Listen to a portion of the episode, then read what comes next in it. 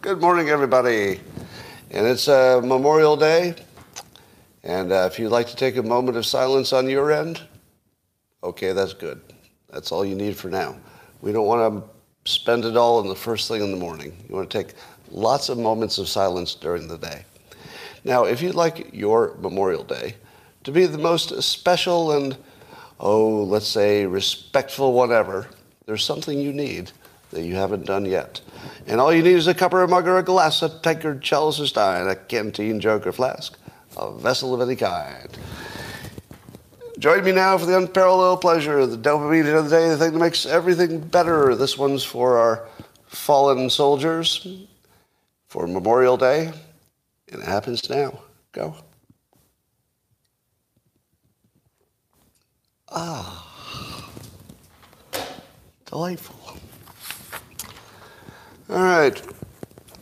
Um, in no particular order, my favorite story of the day was the family that claims they adopted a six year old daughter, or thought they did. They thought they were adopting a six year old girl from Ukraine, but they believe they got an adult who's pretending to be a six year old girl.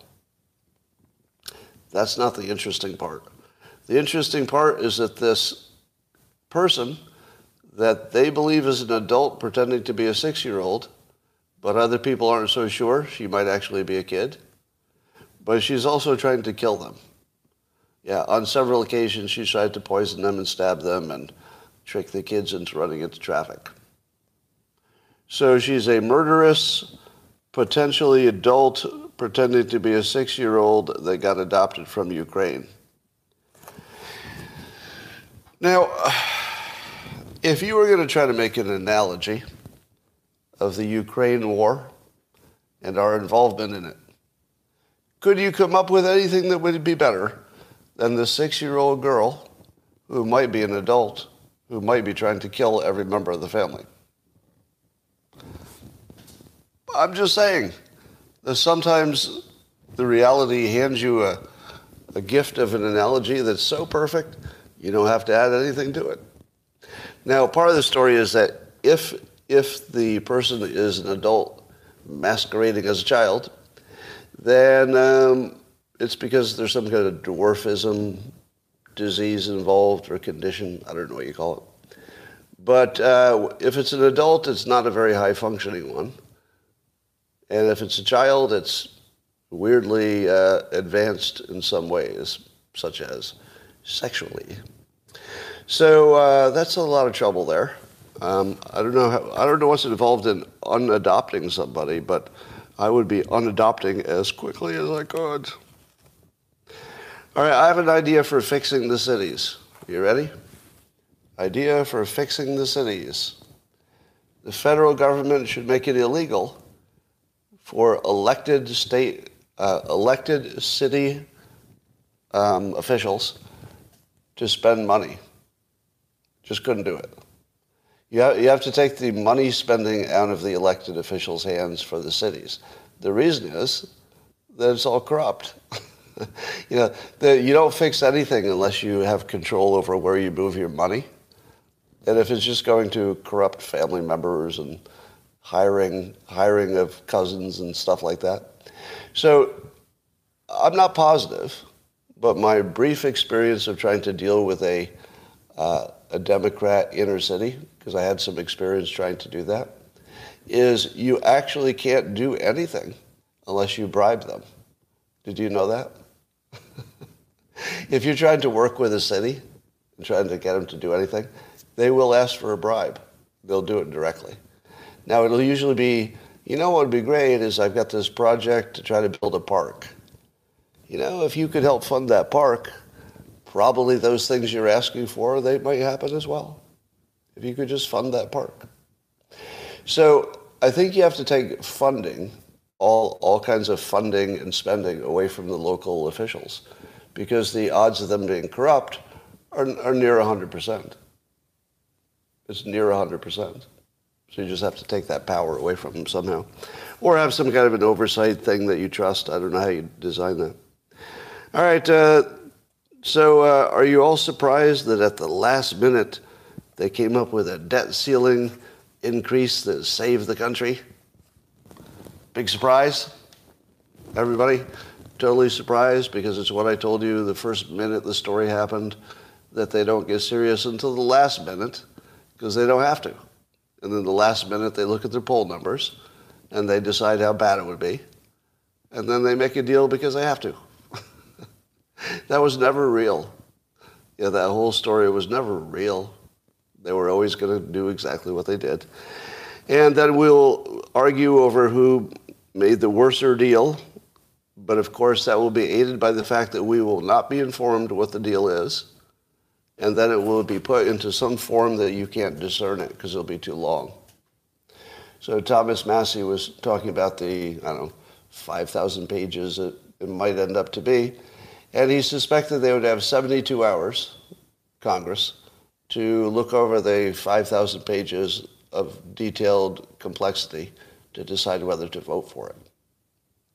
We have come up with a system that's a confusopoly, meaning that the only way anything happens is if people aren't sure what it is they're doing. Because if you were sure you knew what you were doing, you would object to it. So you have to get reach a, reach a situation with a system where neither side is quite sure what happened. I know, I, I feel like we got some stuff, and I feel like the other side got some stuff. I have a vague understanding of what our stuff was and what their stuff is, but I don't really know how to compare them because I only have these two vague ideas of who got what. So I can't even argue because I don't know if the other side did better than us. It's confusing. So we have a system that requires nobody understand what's happening or it wouldn't happen. Think about that. The system requires that not only the public, but the people voting for the bills not quite understand them. Because if they did, they would have specific things to complain about. But if they don't quite understand the bigger picture, they don't really, they can't get any traction to complain. So the only way you can get rid of the complaints is to make it too confusing for anybody to participate in a meaningful way. That's our system. our system is to remove humans from the process by making it too complicated for them to participate. Is that correct or no? Is that, does that characterization capture what we're watching every time they go through this process? It's exactly that. They make it too complicated so humans can't productively get involved. Because you'd never get anything done if humans were productively involved. they, have to, uh, they have to create a system which is absurd by its design. It's intentionally absurd because that's actually the only way anything gets done. so Thomas Massie, on his tweet about, uh, you know, they'd have 72 hours to look at 5,000 pages of complexity. And so I suggested they ask AI to summarize it for them. Let that sink in. What if it could? Well, what if you could just turn AI loose on it and say, all right, here's the summary. I'm going to summarize this in plain English so you can see what's happening. Well, the first problem is AI might not do it right, right? Because AI is a little biased and sometimes it makes up stuff. So it could actually just make up some shit and say, oh, this isn't the bill. It's a save the koala bear part of the bill. At which point you'd say, uh, that's not even in that bill. So that's a risk. But I suppose we could probably fact check that pretty quickly and know what's in and out. But what if it worked? Well, what if AI could actually tell you in a real summary way uh, even who did a better job in negotiating? That'd be really dangerous. But suppose it could just tell you what the bill is, so you wouldn't have to read it. They would have to ban it. AI would be banned from that use because it would allow you to understand what's in the bill, and that would break the whole system. That's not a joke. If you understood what was in it, it couldn't get passed. That's, that's just true. So there's a, we keep finding these examples where even if AI could solve what you think is the problem, it's not the real problem.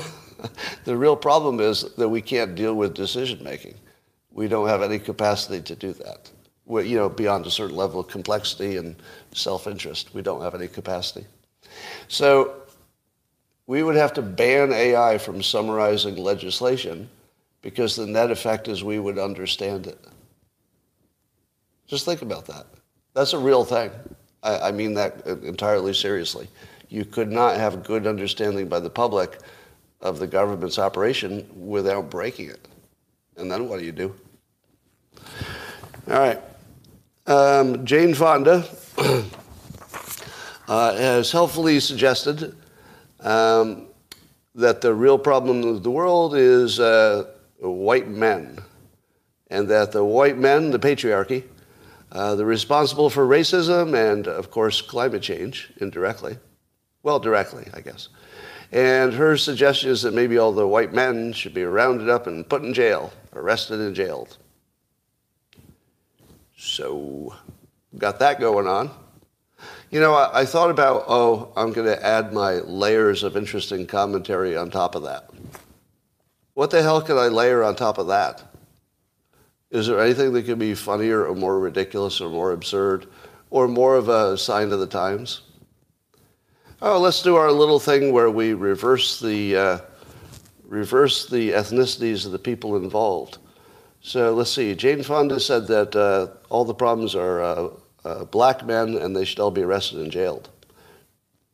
Now, she didn't say that, but I wonder if she could have. no, of course she couldn't. Of course she could. All right. I saw the uh, uh, Khan Academy founder. I guess his name is Khan. And he was talking about how AI is going to change. It's going to be such a radical change for education that it's basically just everything will be different in about a year, probably. This is probably the best thing that AI will do, unless it gets outlawed, which is possible. Um, because there's no, there's no possibility that AI won't do a better job than real teachers. Am I right? Now, maybe not on day one. On day one, maybe the best human teacher is still better than the best AI, but there aren't that many of those. You know, whoever is the best human teachers, top 5%, not many people. So for most people, the AI would be much better. Now, I saw some pushback, and people said, Scott, you saw what remote learning did during the pandemic. Obviously, remote learning doesn't work. We never tested AI remote learning. We tested humans. And, and the human was one person with a crowd of a bunch of people who weren't being supervised watching. If you had a one on one class where your AI is designed to be exactly the character that your child wants to listen to, you know, if the, if the kid is five years old, they give it, you know, Barney or Pikachu or some character to teach them English, uh, teach them, you know, ABCs. But if they're a little older, uh, they're teenagers, maybe the boys want a female in some cases. Maybe the women want a female too. There, there might be some types of teachers that just work better for some personality types at certain ages. So if you had exactly the right AI that looked and acted human, but it was exactly the one you were willing to listen to, do you think you'd learn more? If you could actually interact and they could learn about you and they could, they could ask how your day went and they would know what you did when you weren't with them and they could follow up on it and all that stuff. I don't know. So there, but there is one wild card here that I don't know how to value. And it goes like this. If you, if you tell me, Scott, you have to go exercise, and you say you have two choices. You can do it in your home gym all by yourself, or you could do it at a gym where everybody is exercising at the same time. Only one of those is going to get me to exercise enough. And believe me, I'm struggling with this because I quit my gym. I absolutely can't work out at home as much. I just cannot put in the time because I'm bored. I'm bored. And I need the energy of the other people. I need the, the peer pressure of the other people to, to lift me up. That's why I belong to a gym. That was the main reason I belonged. And it's the same with school. You put me in a human school situation where I'm looking around at my competitors, and I saw them that way, by the way. I saw the other students as my competitors, and I would be like, game on. Give me that test. I'm going to see if I can beat all these people. And, and so the, the peer pressure, the feeling of other people doing it at the same time, it, it would put me in the right energy for doing the things the school wanted me to do. Now you put me at home on my own schedule, and I turn on this thing, and the AI is perfect. Knows everything. It's a great teacher. But do I have the right energy? Do I have the right energy to want to sit there and listen to a machine for six hours per day? I feel like the human part can't be removed without removing the incentive, the, the shared incentive, the, the, the slop over feeling from your fellow human beings. I think you need the, you need the slop over feeling from other people to get some stuff done. So that's what I worry about. Now that might, there might be a way to fix that by making sure that when you used your AI, there were other people in the room and other students and, you know, you, you met with your other students every half hour to do a project or something. I don't know. There's, there's probably some way to get the humans back in there. But if you take the humans out, um, I just worry that your normal biology won't rise to the rise to the challenge. All right. I can tell you that I had the hottest French teacher in the history of French teachers. And if you don't think I enjoyed going to that class every day, and did it make me study harder because the uh, French teacher, Ms. Rawson, I remember her quite clearly, uh, was so insanely attractive that you basically could barely, barely concentrate. I got an A in French. I got an A in French, and when my sister took the same course a few years later, uh, I was used as an example of somebody who could get an A in a language course without being able to speak any of it. I, am the worst French speaker, but if you give me a, you know, a test with multiple choice or something, I can pretty much ace it. So I, I, I had an A in French and couldn't speak a lick, couldn't, couldn't speak a sentence, except, you know, où est la bibliothèque? That was about it. All right, but I liked the class. Um, so here's the good news. If AI replaces human teachers, we will uh, have a way to get rid of the biggest source of systemic racism in the country.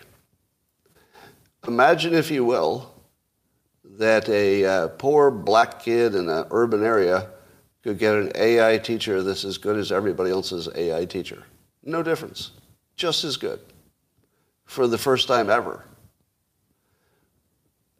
in a related point, can you think of any profession in which, uh, in which the profession as a whole has failed so spectacularly over the last, let's say, 10 years? I keep reading about the number of uh, specifically black students who can read at class level is something like 12%, or in some teachers, zero, or in some places, zero. Zero. Zero? There's not a single person who could read at grade level? Can you think of any situation where you could keep your job with those statistics? The future AI teachers unions. Yeah, that could happen. Yeah. Well, so maybe if we get rid of uh, teachers, we could get rid of teachers' unions, and then maybe uh, black Americans have a chance in the United States. Because otherwise, you're just going to get teachers that either won't or can't control the class and can't teach. For whatever reason, they can't teach. It might not be the teacher's fault, but I've never seen a profession that failed thoroughly, like just completely. And they still have their jobs. What's up with that? Yeah, I think that the wokeness problem, the um, falling behind other countries problem, pretty much all of it is related to our bad teachers, which is related to the bad teachers' unions. All right. There's a study using magnetism to try to cure depression in some types of people. So they say it won't work for all types of depression, but it's so weird what they did. They use magnetic uh, technology to, quote, reverse the flow of the neural stream from one part of the brain to the other part of the brain. How wild is that? So they know that uh, the normal brain of a depressed person, again, not every depressed person, they're different, but some category of depressed people, they can identify with imaging that there's too much uh, neural activity going from one part of the brain to the other. So they can actually hook a magnetic device to you and reverse the flow of the neural traffic. and it makes you feel good because it makes you feel the way regular people do because that's the direction their neural pathways go. And I guess you can train it after a while to not need the magnets, so you can actually just reverse it and, and cure people in fairly short amount of time. Now, here's what I love about that. Suppose it's true that we can identify the flow of neural, whatever it is, uh, neural streams. I don't know, neurons. Well, I don't know exactly what's flowing. I guess just the electrical signal is the thing that's flowing. But just the signal is flowing, right? It's not physically anything, it's a signal that's flowing. So what if we can identify all of the major neural pathways that are normal and we can watch them flow? And what if this technology improves so that we can target any one of those neural pathways and reverse or slow down its flow? You could actually physically repro- reprogram a brain, and they already are. You can physically reprogram a, brain. Physically. and do you know how you reprogram a computer? Same way. That's how you reprogram a computer with magnetic technology. If you want to put something on a hard disk, you change it magnetically. It's the same damn technology we're using for computers, just optimized for a brain that's moist instead of silicon that's dry. And that's the main difference. But the, the, the, the future that you can imagine where they can change the direction of your neural signals that's like insanely exciting if we do it right. Yes, I am reprogramming your brain right now, Ian. Can you feel it in real time? So that's kind of exciting. I'm giving you all the good news ahead kind of stories. Um, question What would happen if AI learned how to identify fake news? What would happen? Because again, we are a nation that's held together by fake news. Everything that we do is pretty much based on something that wasn't true. Now, sometimes it's good for us, and sometimes it's not, but it's all based on lies. What if AI told you what the lies were as they were happening, and you came to trust its judgment? Well, the first question is how well can it do? And I would argue that I could already train it with a super prompt. Now, a super prompt is um, basically asking it a question, but adding a lot of uh, caveats to the question so you prevent the AI from going into the wrong direction. It's a way to constrain the AI's answer to the most useful answer. So a super prompt could be, for example, hey AI, the following rules have been known to identify fake news, not with 100% accuracy. Now, everything I'm saying by, right now, this entire long form of everything I'm about to say, would be part of the prompt. Because AI doesn't care if the prompt is a page long, because it can handle the complexity. So you can put stuff in there, hey AI, uh, I want you to see if you can identify some fake news. And here are the tips for how to do it. Number one, um, if both sides of the political spectrum report it the same, it's probably true. If one side reports it but the other side says it's not true, its credibility goes down 75%. So that's just a rule. Now, everything would be based on uh, the odds, not yes, no. So if you see this situation where one side says it's true, the other side says it's not, reduce the credibility by 75%. Okay? Uh, or whatever, right? I'm making up the 75%. Uh, next rule would be uh, if it's too on the nose. In other words, if, it's a, if it fits too cleanly an existing narrative, assume that it's probably artificial. Now, I don't know how you'd get it to understand what a narrative is or whether something fit it. But that's what the AI is supposed to do, I guess. how about this? As part of your question, um, if you see that they're trying to prove a negative, that's, that's a sign. There was no, um, there was no election irregularities because we didn't find any.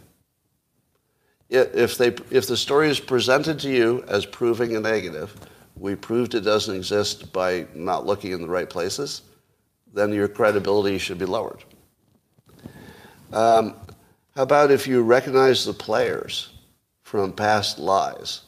For example, if there's a new topic tomorrow and the name that you see the most is Adam Schiff, John Brennan, and Clapper, James Clapper, if you saw those three people on the same side of a story, you, you should discount his credibility based on experience.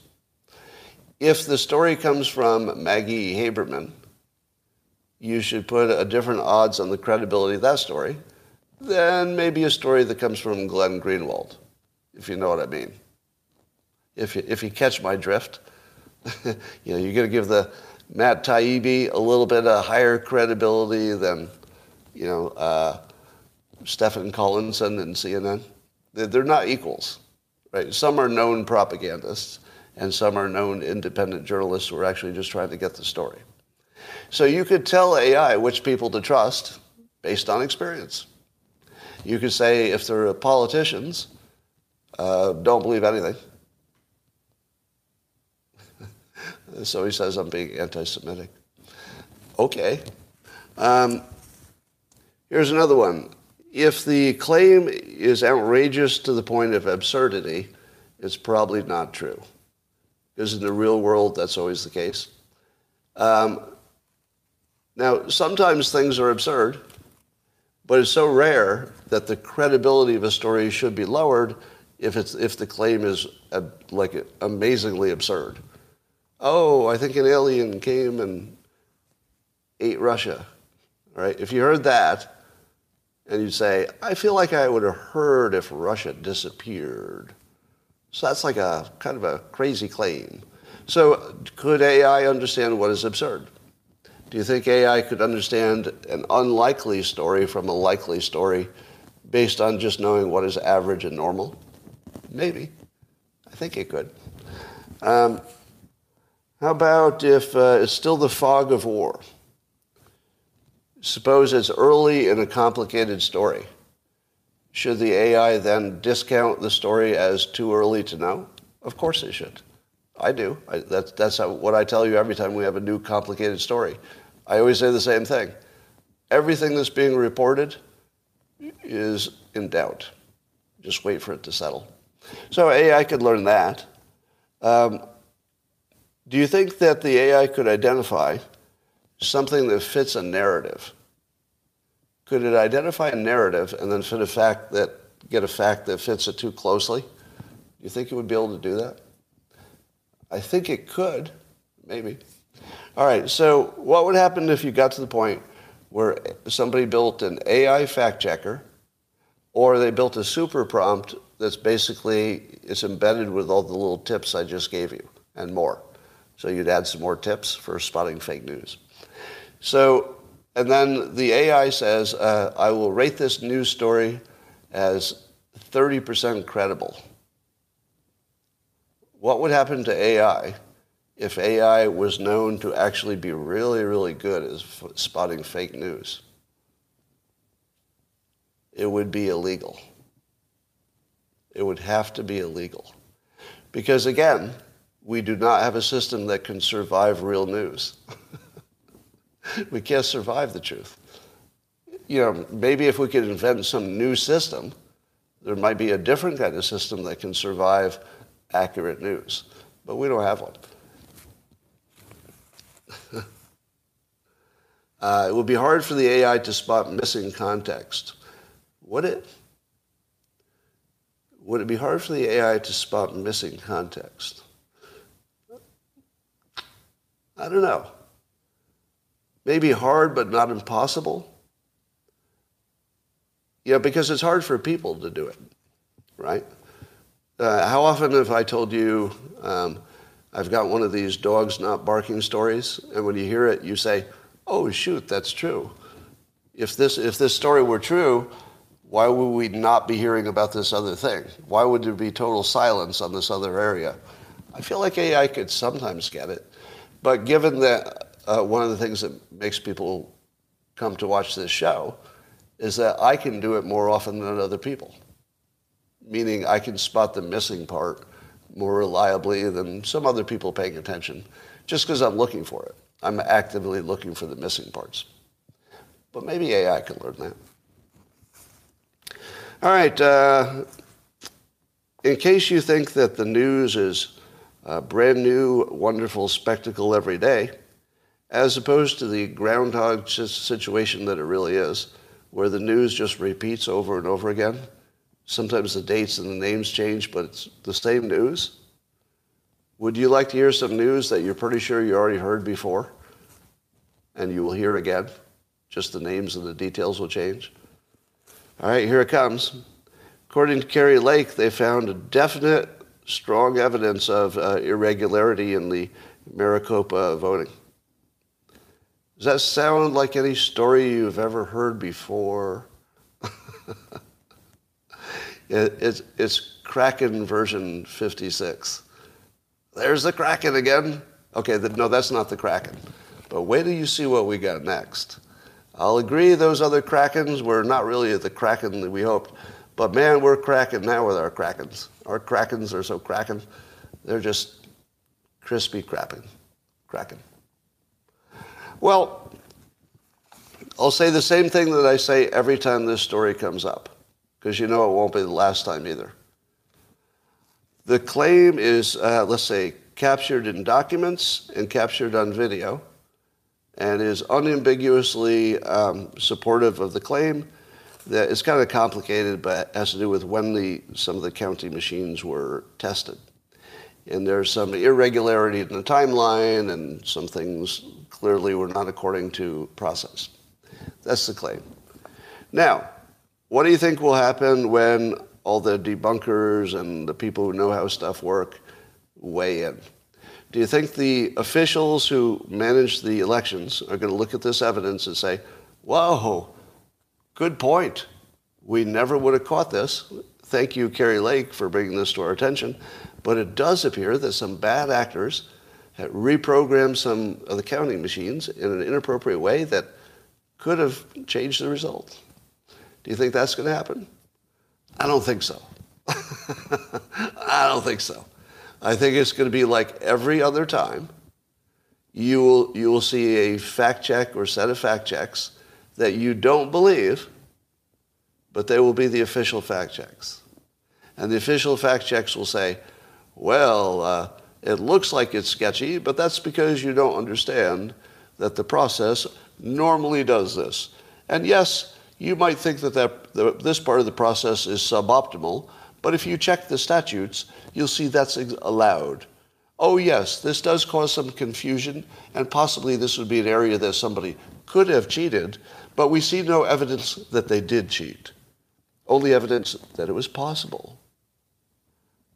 Right? You know the whole story. And then if, if something ever gets to court, you know how that ends oh, yes, you made your point, but this court does not judge uh, that point, or we don't have jurisdiction, or uh, you don't have standing. Yeah, the, the claim might be true. We're not going to even judge it because you don't have standing. Right? You know exactly where this is going. It's a big, complicated claim with lots of documentation and uh, video that seem to support the claim. We won't understand the details of it. So, pe- so people who want to believe it will believe it. People who don't want to believe it will say it's bullshit. Then it will go through this whole checking out phase by the other side, and it will be all confusing. Because I read the story and it's almost incomprehensible. It's almost incomprehensible. And if, if Kari Lake would like some advice on communication, you need to get this on one page. yeah, she, she's got like a extended video showing all these documents and parts of the documents are highlighted and then there's a timeline with all kinds of shit on it. I have no idea. Here's, here's is something like this. Something like this. This is not it, but it's something like the machines were tested before the election, but then they were altered after the test. Is that close? Has anybody figured out what the claim is yet? That the, some machines were tested, but then there is documented and videotaped and you know incontrovertible evidence that they were reprogrammed again after the test. Right? They were altered after they were certified. Right. So they were certified and then altered. But the way they were altered is going to turn into this. Well, where's your proof that the altering changed the result? Well, we can't prove that. We can only prove that it could have happened and there was no reason to do what they did. Yeah, yeah, well, they say there's a reason. Yeah, but there isn't a good reason. Yeah, but, you know, they say there is a reason. But it's not a good reason. But they have a reason. And then they'll say, um, where's your evidence that they did, in fact, use this opening to change the result? Well, we don't have that, but it was illegal. So you should overturn it because it was illegal. Do you think the court is going to overturn an election that's been certified for two years or whatever it is by the time they get around to it?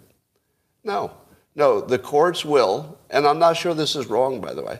I don't know that this is a, would be a bad move by the courts. Courts like stability. They like the system to be stable, all other things being equal. So that the most stability they could add to the system would be to not overturn the election.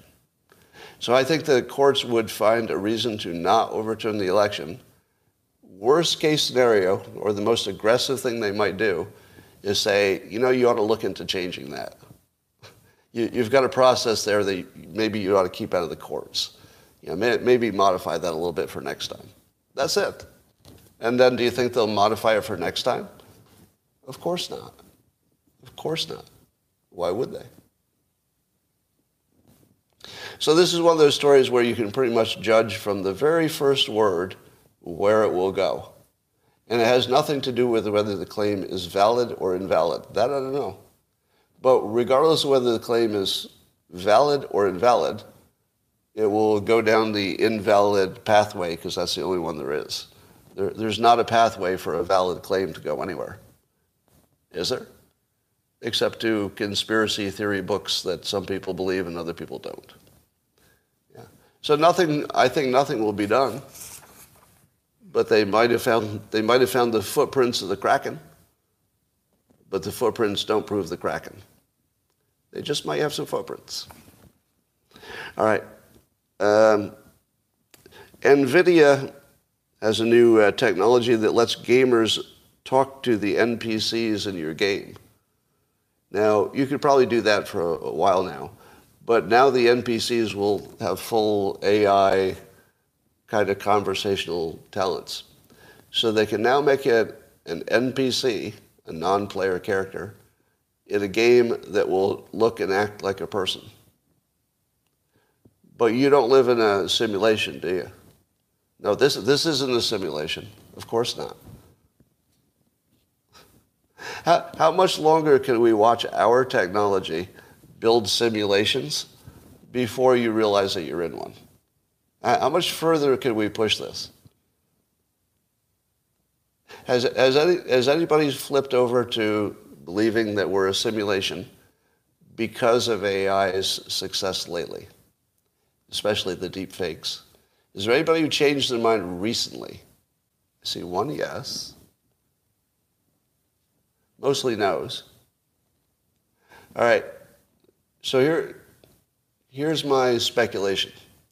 My speculation is, is that we will someday come to the belief that we are a simulation. In other words, that, I believe that will be a common understanding at some point. But to get there, we will have to get closer and closer to creating our own simulation with characters who believe they're real. That we can observe and then watch them acting just the way we do. You'd be looking at them and you say, wait a minute, they just formed a religion. Right? You're going to watch them do everything we would do. And then you will know you are a simulation. Admit you believe in God. Well, I believe that we are created by a higher power, but probably somebody who's not that different from us. And I also believe that humans are, uh, have now achieved godlike powers. That's right. Humans now have God powers. Because what is a God power? God power would be to create a universe, right? Well, we can do that now. We can do that. You can create a simulated universe. Uh, God power is only God can make a tree, right? Well, we can do that. I can make a tree that the characters in my simulation believe is a tree, and they would have no evidence otherwise. So we have now achieved godlike power. However, here's the irony it doesn't apply to our own existence. It's a godlike power that we can only apply to the world that we create for that purpose. But we can't, we can't use those powers in our own world. Oh, unless the, unless the affirmations are that power. Sometimes I think we can. All right. Um, we have an insider report on uh, Trump's opinion of Tim Scott. And there's a quote that could be fake news because it comes from an anonymous source, but it sounds true. Uh, and the quote was uh, from allegedly from Trump about Tim Scott. Quote, I like him. We're just going to say nice things about Tim. Now, uh, let's see if there's a parallel here. So Ron DeSantis was pro Trump, but then decided to run against him. And then Trump called him disloyal. Is that, I'm correct so far, right? Then Tim Scott, who has worked productively with Trump, enough so that Trump still likes him, decides to run against Trump, and Trump does not call him disloyal. Huh. Huh. Foreshadowing. Follow the foreshadowing. Let's see, one person is disloyal, and the person who did the same kind of similar things, not disloyal at all. Nice guy, they like him. I feel like your next vice president is lining up. Now, at, at the very least, Trump has him on his shortest of the short list. Would you agree? At the very least, Tim Scott is on the shortest of the short list.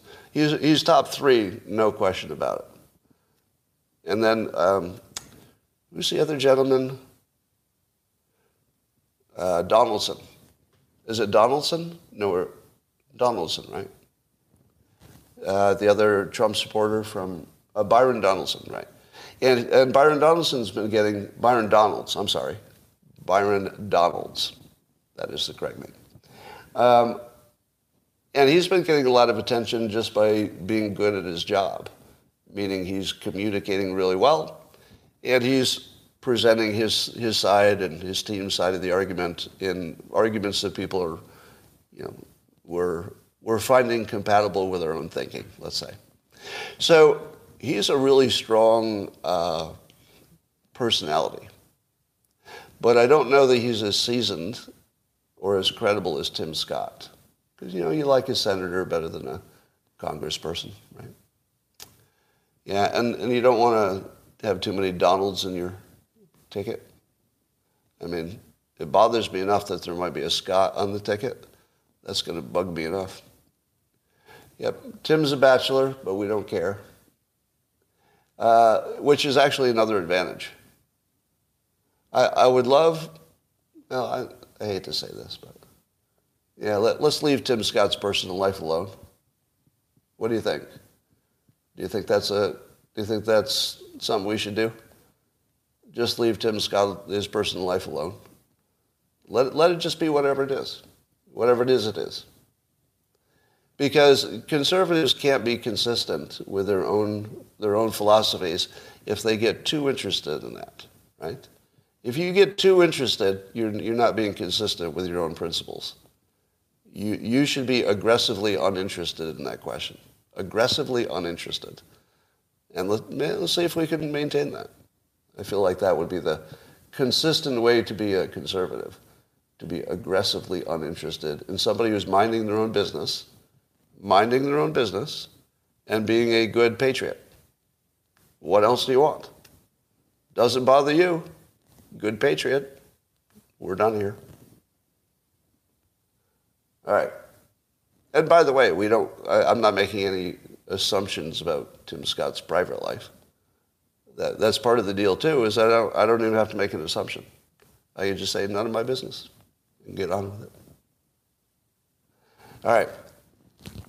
Did you see a? Uh, there was a video from uh, Dylan Mulvaney um, talking about informed his parents that he might be interested in women, and then talked about um, Dylan talked about the transition from, I believe, Dylan claimed to be gay, and then claimed to be queer, then claimed to be non-binary, and then claimed to be trans, and now is questioning whether um, she likes women.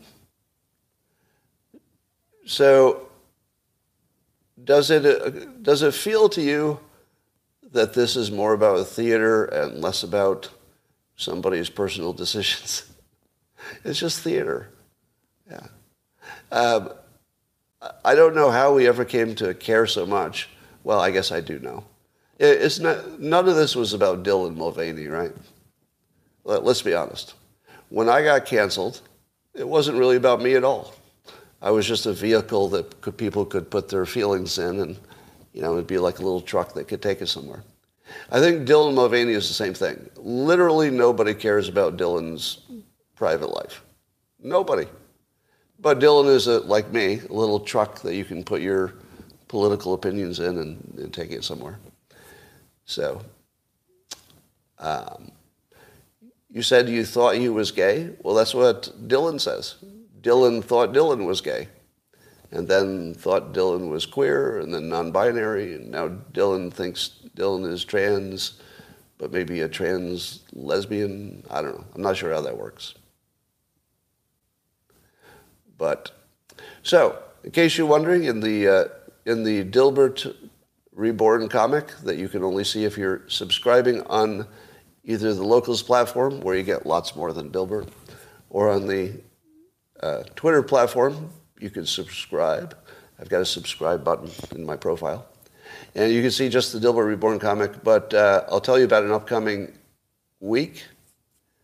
Uh, Dilbert's company is going to hire a new head of marketing.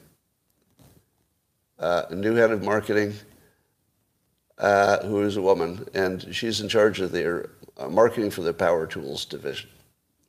So they're going to get a woman vice president in charge of the Power Tools division. And her first uh, suggestion will be to hire Dylan Mulvaney as an influencer for their Power Tools. So that's what you're missing if you don't subscribe. Um, it goes great, by the way. It just goes great. All right. Um, yes, we don't need to make uh, sex tool uh, accusations just because it's power tools. All right. Now, that, ladies and gentlemen, brings me to the end of my prepared remarks on this Memorial Day. Um, is there any uh, story that I missed that you need to get my valuable opinion on? All right, it took about two minutes for somebody to mention Snap-on tools. That, that, that took longer than I thought. All right, um, UAP the UAP is. You know, I saw Elon Musk on some interview he did recently, where it appears he's become a believer in the pre-ice age advanced civilization concept. Have you all been watching that? It's mostly a YouTube thing. There are a whole bunch of videos, people taking different positions on uh, how, and, and I guess Elon Musk gave the one example that's in some of these videos that I think it was the skill of writing popped up in different civilizations all over the world at the same time. And it couldn't have been a coincidence because they didn't have any connection. And, and how could humans be evolving for, you know, hundreds of thousands of years, then just about the same time, they develop writing skills in different places. Now, the suspicion is that there was some advanced uh, race that was on Earth and got wiped out by the Ice Age changes. And uh, maybe there were some survivors or some missionaries who, you know, took their knowledge to other places or whatever. Maybe. Yeah, Graham Hancock is on that. So part of that belief is that the Sphinx was not built by the Egyptians or anybody that they could remember. But they sort of claimed it because it was on their territory. And that it might have been some advanced civilization. Now, the pyramids themselves, I think, are a little sketchy, aren't they? Because it, it almost looks like the pyramids were built for one purpose, and then the, the kings used them for another purpose, which is they buried themselves inside them. It doesn't even look like they were built for the purpose of burial tombs. It was like they had some bigger purpose. So we're seeing all these hints that maybe Atlantis was real, maybe there was more than one Atlantis. Maybe they had some advanced civilization. Now connect that to the UFO spottings we've had. And the one thing that we hear more than other things is that they must be drones because the way they move, no human could survive the G-forces or no organic entity. So that they think it must be all mechanical because it moves too fast. And some of them will swim underwater, they say. So what do you think is more likely? There's some leftover drones from an advanced civilization that might be just on autopilot. They might be either servicing themselves and maintaining themselves in some underground factory that's just operating since the, the people who built it all died. It just keeps going. And it's just doing its routine. All it's doing is sending out some drones to look at stuff and coming back. It doesn't have any purpose, but it doesn't know it has no purpose. That would explain everything, wouldn't it?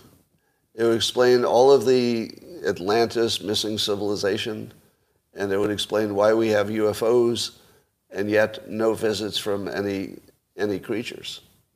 How could we have so many UFOs but nobody's tried to make contact? And the most logical explanation is there's nobody to contact isn't it? If you had to look at all the possibilities, let, let's say you accepted, I don't accept this as true, but if you did accept as true that there are a bunch of UFOs that are legitimately high-tech objects that are moving in a way that a, an organic creature could not survive. I think that's the most likely possibility is that there is some kind of leftover technology from an Earth civilization that found a way to keep its drones running and maybe self-maintain them. We might find someday there's an undersea factory where there are robots who are repairing themselves and, you know, they got spare parts and, and for 100,000 years, they've just been doing their robot thing under there. And they, they don't have any reason to contact us because that was never their programming. They're, they're not designed to contact anybody. They're just designed to go look around and make some videos and record them, and then they do it again. That's uh, Horizon Zero Dawn. What is that? Modern Romans have no knowledge of Romans who built the stadium. Mm, but the stadium isn't really amazing. I think that was more in line with what they knew how to do in the day. Oh, it's a video game? How does that jive with simulation theory? Well, whatever it is, this could be the simulation. Now, in simulation theory, I say the most provocative thing that nobody else says about the simulation. At least I've never heard it. And to me, it's a way to prove the simulation. And it goes like this. If we are a simulation, we don't have a past. Because we would have been created, you know, out of nothing. So the past just didn't exist at the moment of creation. But since in order to feel like we're real characters, we would have to believe we had a past. The simulation would create the past on demand. So my example of that is if you've never dug a hole in your backyard, there's nothing under there. You start digging, and as you dig, the simulation fills in the hole. I mean, it, it creates the detail that looks like, hey, I found a fossil in here. Yeah, right. So you find a dinosaur bone, and then the and then the uh, simulation has to recreate the dinosaur. Right? But it won't recreate anything until you need it. So the past is is an invention of the of the current times. So the question was, how did the theory that there were ancient advanced civilizations, how does that fit into simulation theory? It fits this way. There were no advanced civilizations. We're creating them now. We are creating them out of our minds, and now they're becoming real. So there will be an Atlantis eventually, but not yet. In other words, there will be an, an Atlantis in our past because we're in the process of creating it, but it does not exist in our past yet. In other words, the past will be created in our future, and it's the only way it can work. Can't work any other way. And the reason it can't work any other way is that no simulation could put everything in the universe and hold it in its mind and, and rotate it and keep it consistent with everything else in the universe because the computing requirement would be too massive. So instead, what the software does is exactly what a video game does. It creates a little universe and then it doesn't let you get outside of its barriers. So while we believe there, we believe that when we see light from a star, when, when we see light from the star, we believe that there's an actual you know, planet or sun up there. But maybe not. Maybe it's just light. and, and there wouldn't be a planet there unless we built a technology where we could study, we could follow that light back to its source. And as we approach the source, the planet or the star would appear in the real world for the first time. It wasn't there until you looked at it. All right. God is outside of time. Yes, that would be similar to a, a, simulation. So if we were to build a simulation, the simulation's sense of time would not be the same as our time, the creators. We would be outside of their time. In fact, we, you could fast forward their time so that they're at 10 times the time of the creator's time, and they wouldn't know the difference. as long as everything got, uh, got moved forward at the same rate, their car would still look like it's going 65 miles an hour. They wouldn't know that it's going 1,000 miles an hour. They would have no way to know. Because it's only going 1,000 miles an hour outside the simulation. There, there's, no, there's no preferred speed. There's only the speed from the perspective of the observer. Take that, Einstein. All right. What about the mycelium theory? Well, that is how I will power my mycelium drive and my spaceship. But beyond that, that's all I know. Do we get to know when we're buffering? I don't think we would, because if you imagine that we're artificial, if we all stopped at the same time, because the processor stopped, and then we immediately started at the same time, we wouldn't know that we never stopped.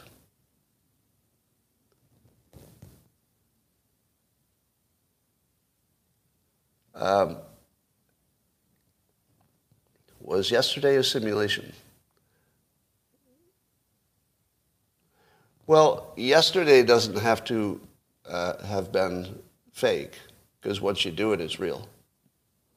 Ish. Why did the simulation rig the election? Well, all right, here's, gonna, here's a real mind blower. If we're a simulation, which is what I believe, it can be true that the election was not rigged and also that it was rigged. And it's like a Schrodinger's cat situation. So until you can find evidence that would convince everybody that they're looking at the same thing, here it is. If you can't produce that, then both possibilities exist forever. But if you got a whistleblower who had, you know, photos and videos and documents and recorded phone calls, then suddenly the reality would collapse and then it would become a rigged election. But until that, it is neither rigged nor non-rigged because you don't know. It is a Schrodinger's cat situation. And I genuinely see it that way, by the way. That's my actual impression of reality, is that that reality has not collapsed. So it's not a case of whether we can find it or not, because it's not there. It's a question of whether we can create it. Can we create a past? Well, actually, this will be a good test to find out if Kari Lake is a player or an NPC. If Kari Lake is an NPC, then she will not be able to create the past and the election will stand. If she's a player, and she might be, I would definitely not rule that out. If she's a player, she will create through her own imagination a reality which will become all of our actual reality that it was rigged. And it will be found in ways that you didn't expect. So that's my theory. It is neither rigged nor not rigged. It's, it's a black box. It's, yeah, it's a Schrodinger's cat. And if we never open the box, it will never, the reality will never uh, form into one actual reality. It'll always have the potential, but will, there will never be an actual reality of whether it was rigged or not. Is CWCville real? I don't know what that is. All right. Is Trump a player? Clearly. Yeah. There's one thing you can say for sure is that if we're simulation, Trump is a player because he can change the simulation. He, he changes what you believe is true. That's, that's as player as you get. Yeah. I mean, I do the same thing. When I change minds, it's a rare thing. So if somebody can change your mind, they're probably a player.